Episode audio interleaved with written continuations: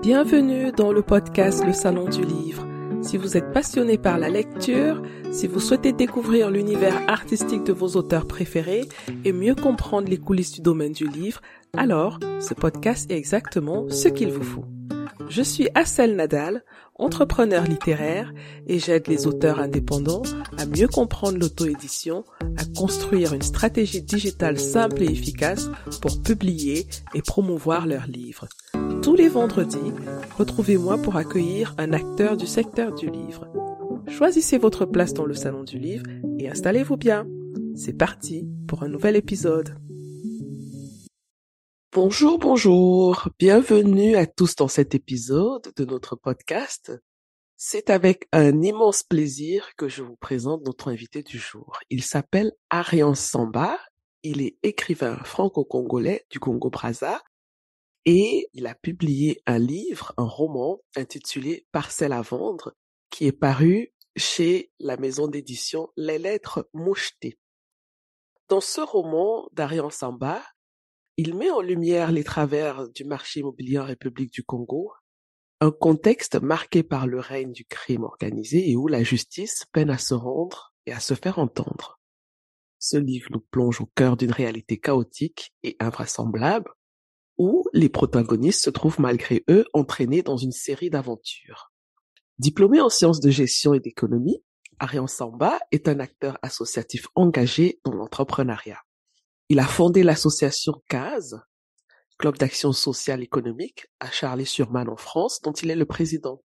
Il est aussi l'un des cofondateurs de l'association LENDA, un club de réflexion axé sur des projets économiques novateurs. Il occupe également un poste de direction au sein de l'industrie de la distribution du livre. Son premier ouvrage, L'immigré noir français, a été publié en 2013. Au-delà d'être écrivain, Arian est aussi un acteur engagé dans le domaine associatif. Au cours de notre entretien, nous aurons donc l'opportunité d'explorer son parcours, ses engagements associatifs ainsi que ses projets à venir. Bonjour Arian. Bonjour Assel. Alors, tu viens d'écouter mon intro. Est-ce que tu la trouves complète ou j'ai dit beaucoup de bêtises? Non, tu n'as pas dit de bêtises. Elle est assez euh, complète pour que je rajoute euh, quelque chose ou que je retranche euh, quelque chose aussi. Pour moi, ça me va. C'est fidèle à moi.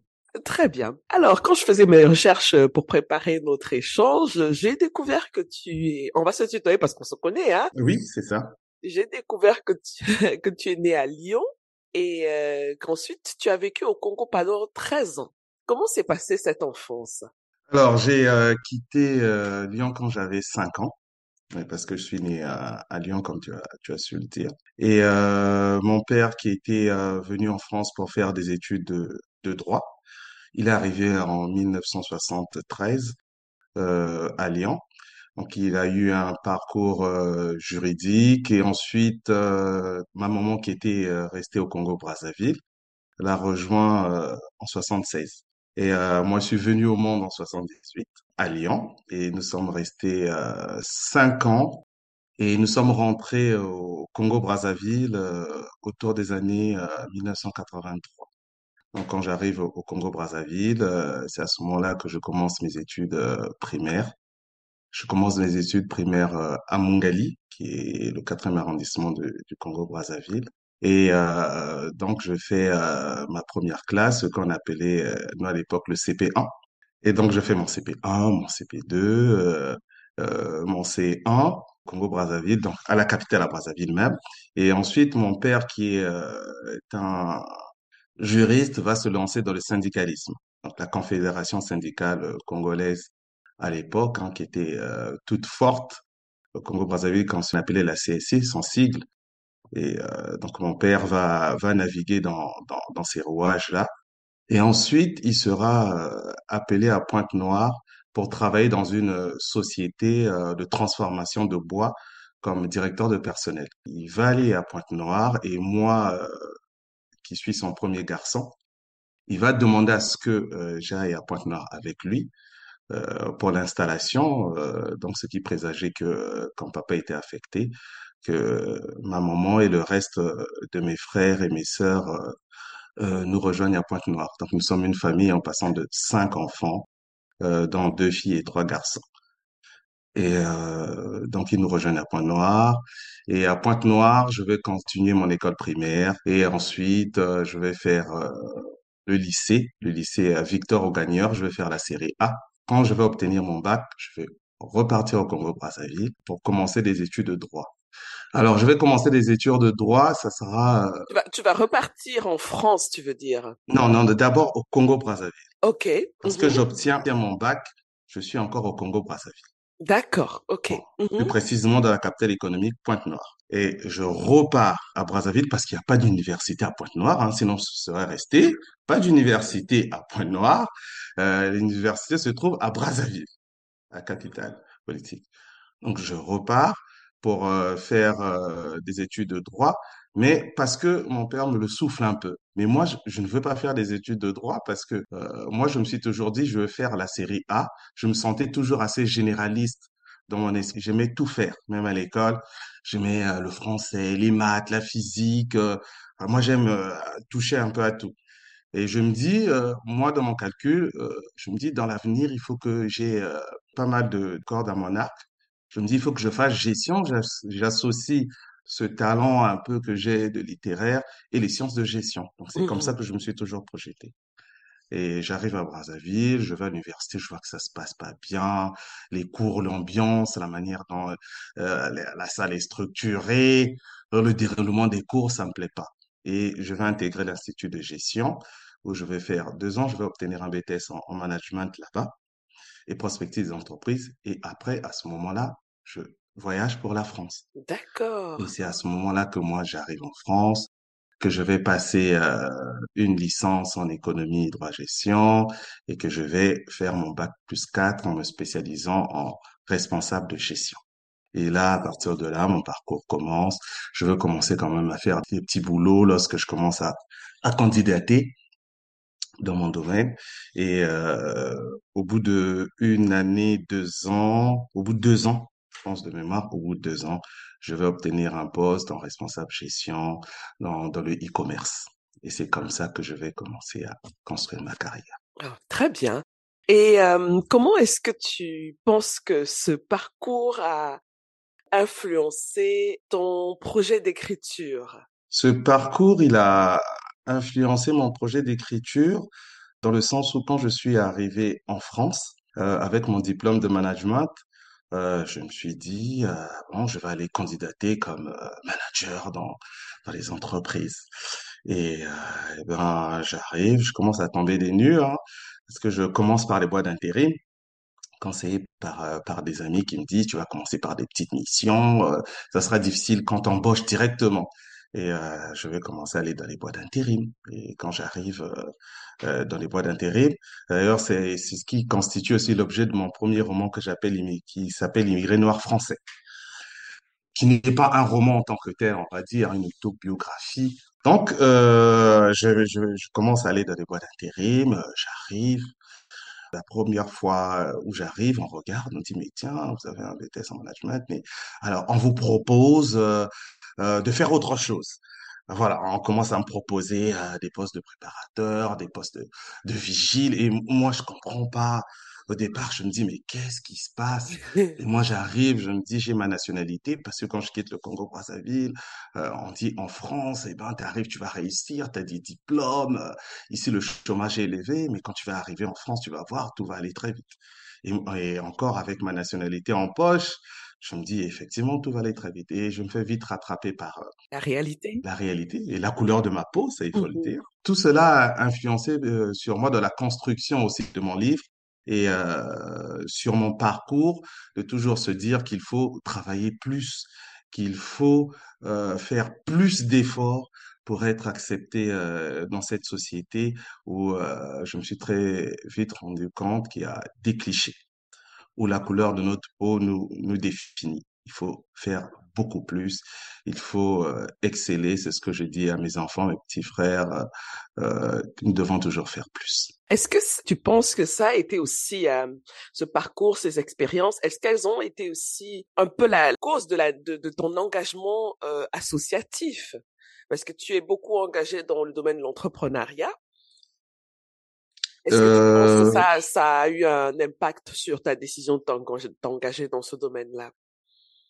Euh, l'impact personnellement, je pense que oui, sur mon parcours, parce que euh, j'ai été confronté à des moments où je voulais accéder à certains postes dans, dans les entreprises où je me suis dit, tiens, bon, écoutez, euh, euh, je ne suis pas accepté. J'étais peut-être euh, pressé aussi. Je me suis euh, orienté vers des secteurs, un secteur entrepreneurial où, par exemple, là, j'ai une entreprise qui est dans de service à la personne je me suis dit, euh, voilà, je crée mon entreprise, euh, euh, je serai mon propre patron et je pourrai faire ce que je veux et je serai considéré à ma juste valeur selon mon énergie et mes compétences.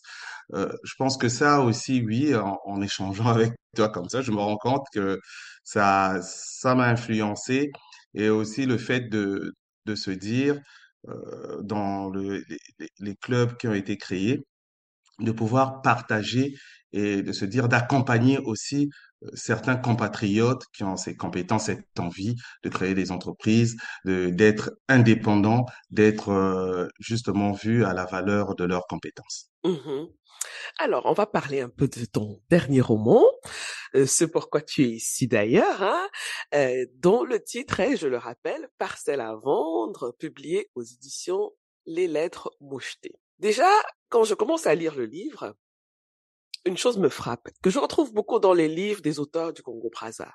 C'est qu'il y a toujours une allusion à la guerre civile des années 90. Et je me dis, mais il se peut que ce moment tragique ne soit pas encore vraiment euh, traité. C'est comme s'il y a un traumatisme.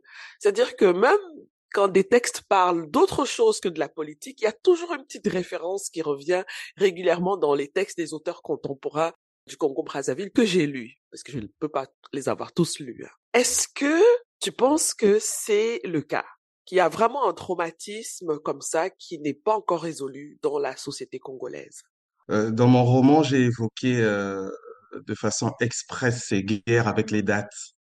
C'est vrai, euh, tu fais bien de le dire, j'ai signifié la guerre de 80, effectivement, il y a eu les trois guerres civiles, hein, 93, 17, 18. Je pense qu'il y a ce traumatisme dans l'inconscient des, des Congolais parce que la guerre, euh, c'est déjà quelque chose qui n'est pas bien. Ce sont des guerres qui ont euh, opposé des ethnies. Finalement, euh, des ethnies, pour ma part, je pense, qui, qui ont été manipulées par euh, des ambitions politiques euh, de certains leaders. Et euh, ces choses-là laissent des traces pour des personnes qui euh, étaient dans un même quartier, par exemple des voisins qui s'entendaient bien et qui après, au vu des intérêts personnels, suivent un leader et se retrouvent voilés pour moi dans des doctrines politiques qui détruisent les liens qui ont été forts tout à fait au début, des ententes, des amitiés et même dans les familles aussi, où les ambitions politiques ont déchiré des familles euh, ce traumatisme aussi a été d'autant plus fort et d'autant plus fort jusqu'à présent parce qu'il y a des personnes qui ont quitté leur maison, qui ont tout perdu. Des maisons qui ont été détruites, des femmes qui ont été violées, des gens qui ont perdu leur père, leurs parents, des amis, des personnes qui ont marché à des kilomètres, qui se sont retrouvées dans des forêts pendant euh, plusieurs mois. Et tout cela laisse des traces indélébiles. Et je pense que l'on reste euh, forcément marqué et qu'il y a une sorte de traumatisme. Est-ce que ce traumatisme-là, c'est un peu la folie qu'on retrouve dans le roman? Parce que dans le roman, euh, alors, Elisabeth, qui est une Européenne, qui est la compagne d'un Congolais, vient au Congo avec son compagnon et euh, ils veulent, les deux veulent s'installer au Congo et sont donc à la recherche euh, d'une parcelle euh, de terrain où ils veulent construire leur maison. Et euh, au travers des yeux d'Elisabeth, on regarde la société congolaise, euh, notamment celle de, de la capitale, Brazzaville, et on parle beaucoup de folie. Les, les, les Congolais se trouvent fous, voilà, dans des situations assez euh, cocasses de la vie de tous les jours. Ils concluent en disant qu'ils sont fous. Est-ce que euh, ce traumatisme-là a créé un peu cette folie aussi collective et individuelle en même temps?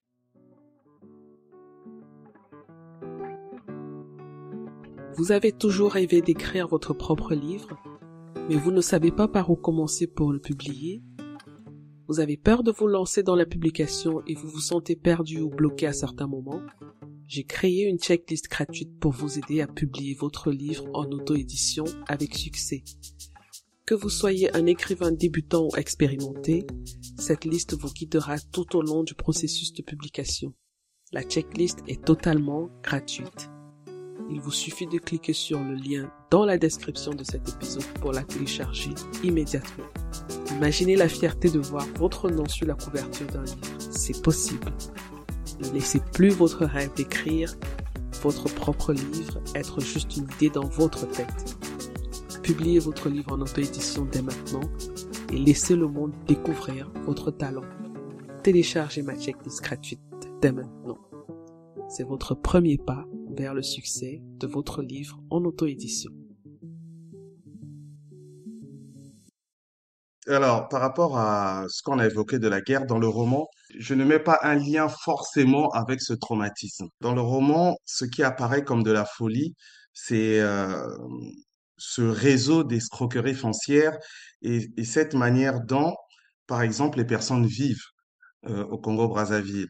Je prends euh, pour exemple, euh, la Constitution que je tourne euh, à dérision, où euh, il y a un juge, ou le juge, le juge Luce qui reçoit Elisabeth et son maringo après être convoqué au commissariat, où il dit je peux recevoir les, les, personnes qui seront jugées. Il n'y a pas de tentative de corruption, pas de conflit d'intérêts. Et c'est à ce moment-là où la folie apparaît.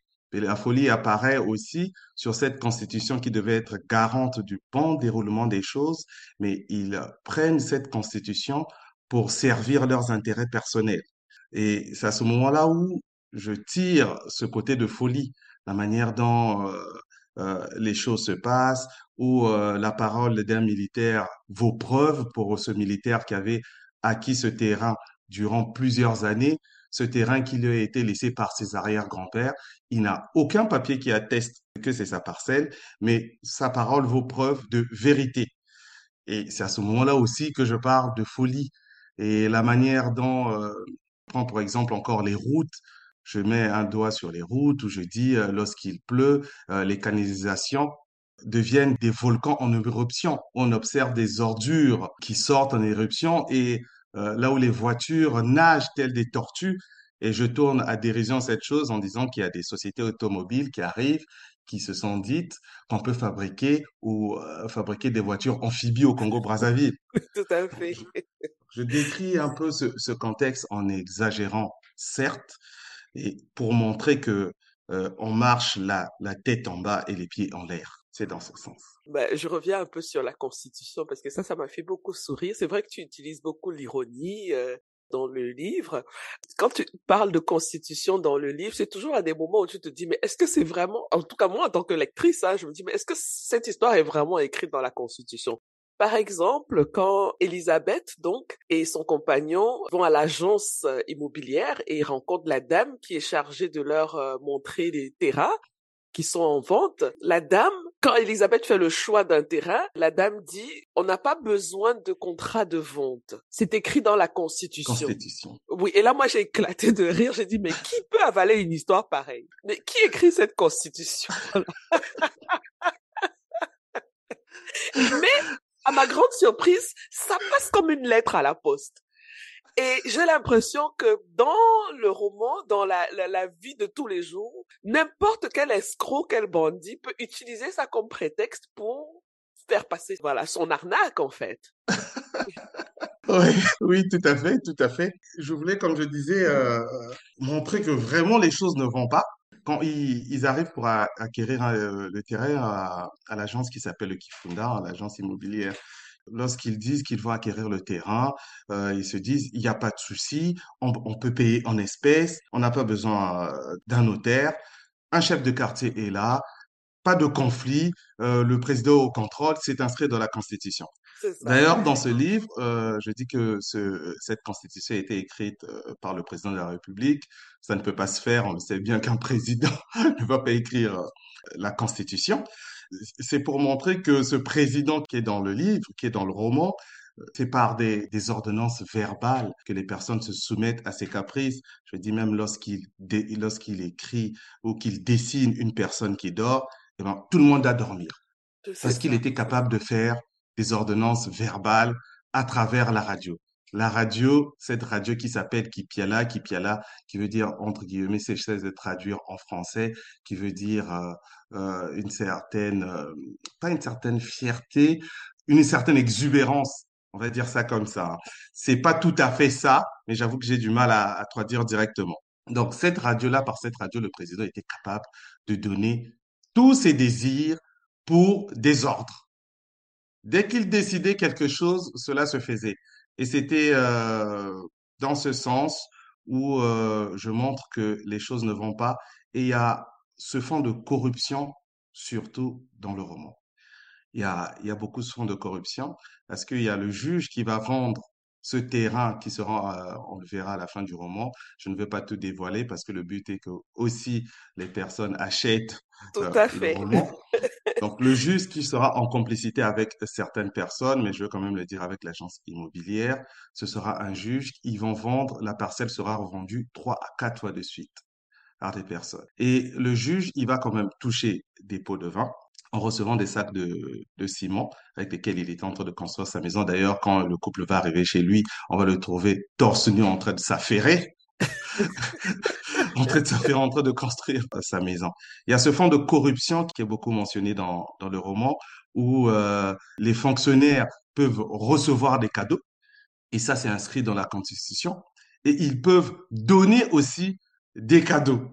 Et c'est inscrit dans la ah. Constitution, ça aussi. C'est inscrit dans la Constitution. c'est inscrit dans la Constitution. C'est pour aussi faire un clin d'œil à toutes euh, ces personnes politiques lorsqu'ils s'engagent en politique, euh, lorsqu'ils sont en campagne surtout. On les voit par-ci par-là en train de cadoter, euh, de donner des cadeaux euh, dans les circonscriptions dans lesquelles ils se sont présentés.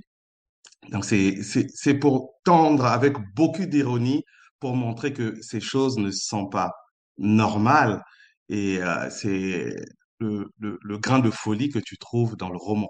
Mmh Qu'il y a certaines choses qui ne vont pas, euh, il y a certaines choses qui ne sont pas normales. Mmh Mais est-ce que tu as vécu une histoire pareille en termes de d'arnaque sur euh, la vente de, de terrain ou de maison ou bref d'un bien immobilier? Qu'est-ce qui t'a inspiré cette histoire? Je l'ai vécu euh, pendant quelques années quand j'avais euh, acquis un terrain à Pointe-Noire. Euh, on s'est retrouvé avec euh, une autre personne qui avait acheté le terrain après moi. Donc nous étions deux acquéreurs. Moi, j'étais le premier et il y avait une deuxième personne qui avait acheté ce terrain. Et euh, c'est vrai que j'ai été inspiré en partie, ça a été l'effet déclencheur, on va dire, qui constitue l'intrigue du roman. Mmh c'est un procès qui a dû durer deux ans ça a dû durer deux ans. Mmh Et lorsqu'on est loin, quand je dis on est loin, on est à l'étranger, suivre ces choses euh, à l'extérieur est très complexe, très complexe. Euh, avec les avocats qui sont sur place, les échanges qui se passent, on se sent impuissant mmh et euh, on assiste beaucoup à ça. Finalement, cette escroquerie foncière où euh, le problème de corruption n'est pas un problème qui est particulier au Congo-Brazzaville, on va se dire que c'est un sujet euh, international. L'escroquerie foncière ou la corruption, c'est quelque chose d'international. La mmh corruption, je veux me dire que c'est une des premières dames euh, du monde. Hein. Euh, si on remonte un peu dans, dans, certains livres comme la Bible, avec la Genèse, l'histoire d'Adam et Ève euh, qui se sont soumis aux caprices d'une certaine voix, qui ont mangé la pomme, on voit déjà cette corruption, ces deux êtres qui ont été chassés du jardin d'Éden. On voit bien cette marque de corruption et euh, cette pensée aussi qui, qui, qui, a, qui a jonché la pensée occidentale avec les Pascal et Hobbes que, que, que l'homme euh, est souvent euh, corrompu et l'homme est souvent nombrilique et axé sur des intérêts qui sont très personnels. Donc finalement, la corruption est un, est une affaire mondiale, pas que nationale, et c'est quelque chose qui, qui nous guette aussi au quotidien.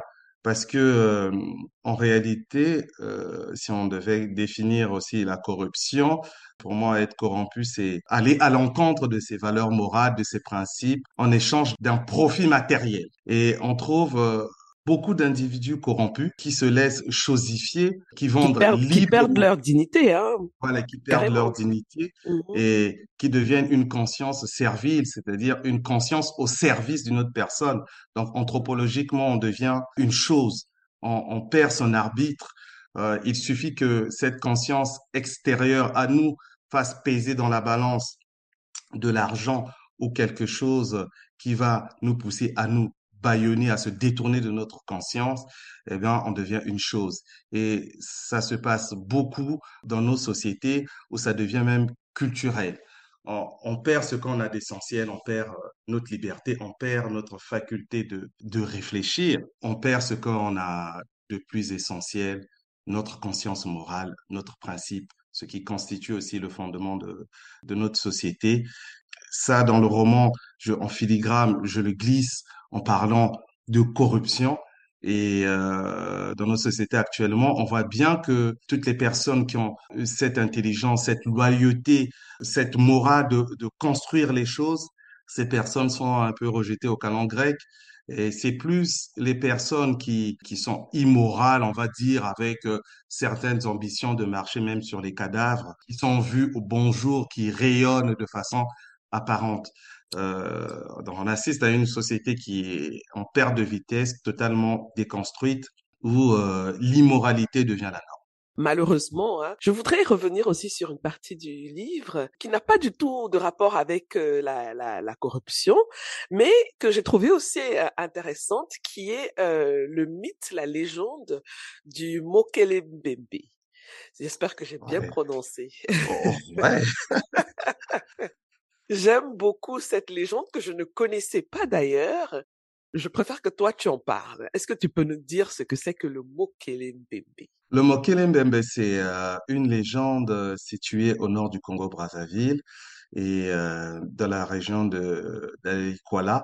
Et on parle du lac Télé. C'est une sorte de miroir d'eau. Je l'ai jamais vu, mais c'est ce que on dit des scientifiques et les photos même de Yann Arthus Bertrand, qui est un Américain, le dit. C'est un miroir où, euh, lorsqu'on l'observe, on voit le ciel, mais voilà, c'est un miroir d'eau.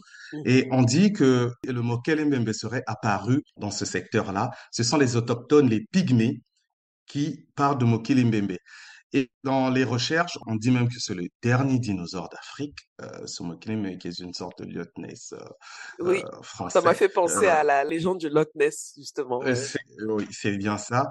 Moi, dans mes recherches, j'ai compris que euh, le Mbembe, qui est une légende, c'était une manière pour les pygmées de donner un nom à des choses qu'ils n'arrivaient pas à expliquer, c'est-à-dire à, à des animaux qui n'arrivaient pas à attribuer un nom.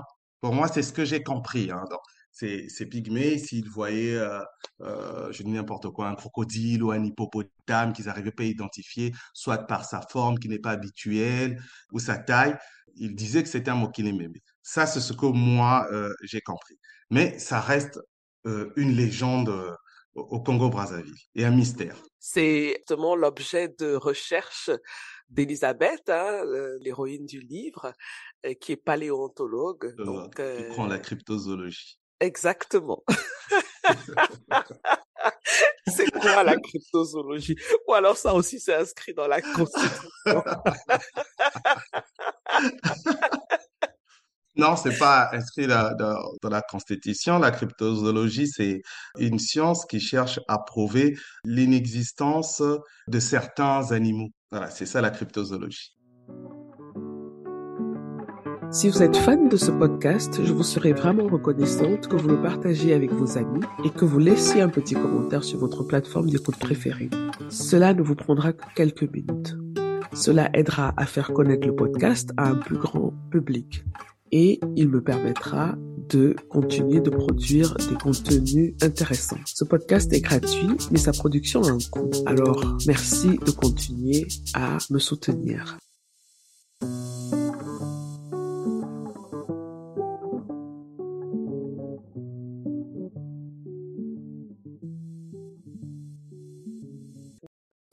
Que les auditeurs euh, vont remarquer par notre échange à quel point euh, ton imaginaire est riche, créatif et euh, voilà, j'ai euh, beaucoup apprécié euh, la lecture de ce livre. Il se lit très Ah, facilement, hein. Oui, c'est, ça a été fait à été Justement, à donc c'est un livre qu'on peut lire dans un café tranquillement ou bien au bord de la plage tranquillement et ça fait du bien. Voilà, on rit, il y a des, des anecdotes croustillantes comme ça, on rit. Ariane, on est arrivé au terme de notre échange et euh, j'espère que tu as passé un bon moment avec moi. Ah, je t'avoue, un très bon moment agréable, Merci. sympathique, convivial. Et j'adore bien le concept. Merci beaucoup. Est-ce que tu as des projets futurs? Est-ce que tu as déjà prévu autre chose? Si oui, est-ce que tu peux nous en parler rapidement? J'ai déjà prévu quelque chose, mais je peux pas en parler rapidement comme Je ça. savais. Il faut pas vendre la peau de l'ours avant de l'avoir tué. Tous les Mais je auteurs me font concocte cette quelque réponse. chose. Vous êtes, vous, vous êtes un peu superstitieux, hein, vous les auteurs, là, parce que- Mais on ne sait jamais, tu sais. Mais c'est aussi Oui, ça la vie. Tu commences quelque oui. chose, après tu, tu vas rectifier, tu vas te dire, c'est comme quand on écrit, hein. Euh, tu Mhm. commences à écrire, tu étais à des lignes, après tu dis, oh non, mais non, c'est pas ça. Hop, t'effaces, tu recommences. Et j'ai pas envie d'annoncer quelque chose in idée. Je veux donner un avant-goût et après, mes lecteurs potentiels vont se dire, mais Ariane, qu'est-ce qu'il nous avait dit la fois dernière? Ok. Bah, déjà qu'ils aient acheté le livre euh, qui est sorti, euh, euh, c'était de l'année dernière, hein. Et ça, c'est ça au mois de juin, oui, qui est disponible Voilà. sur les plateformes, Fnac, Exactement. Amazon. Partout sur les sites de Oui, vente en ça, ligne. vente en Oui. ligne. Donc, je rappelle le titre, Parcelle à vendre, d'Ariane Samba, édité aux éditions Les Lettres Mouchetées. Voilà. Merci beaucoup, Ariane. Merci à toi. Merci à toi. Merci. Merci. À bientôt. À bientôt. Thank you.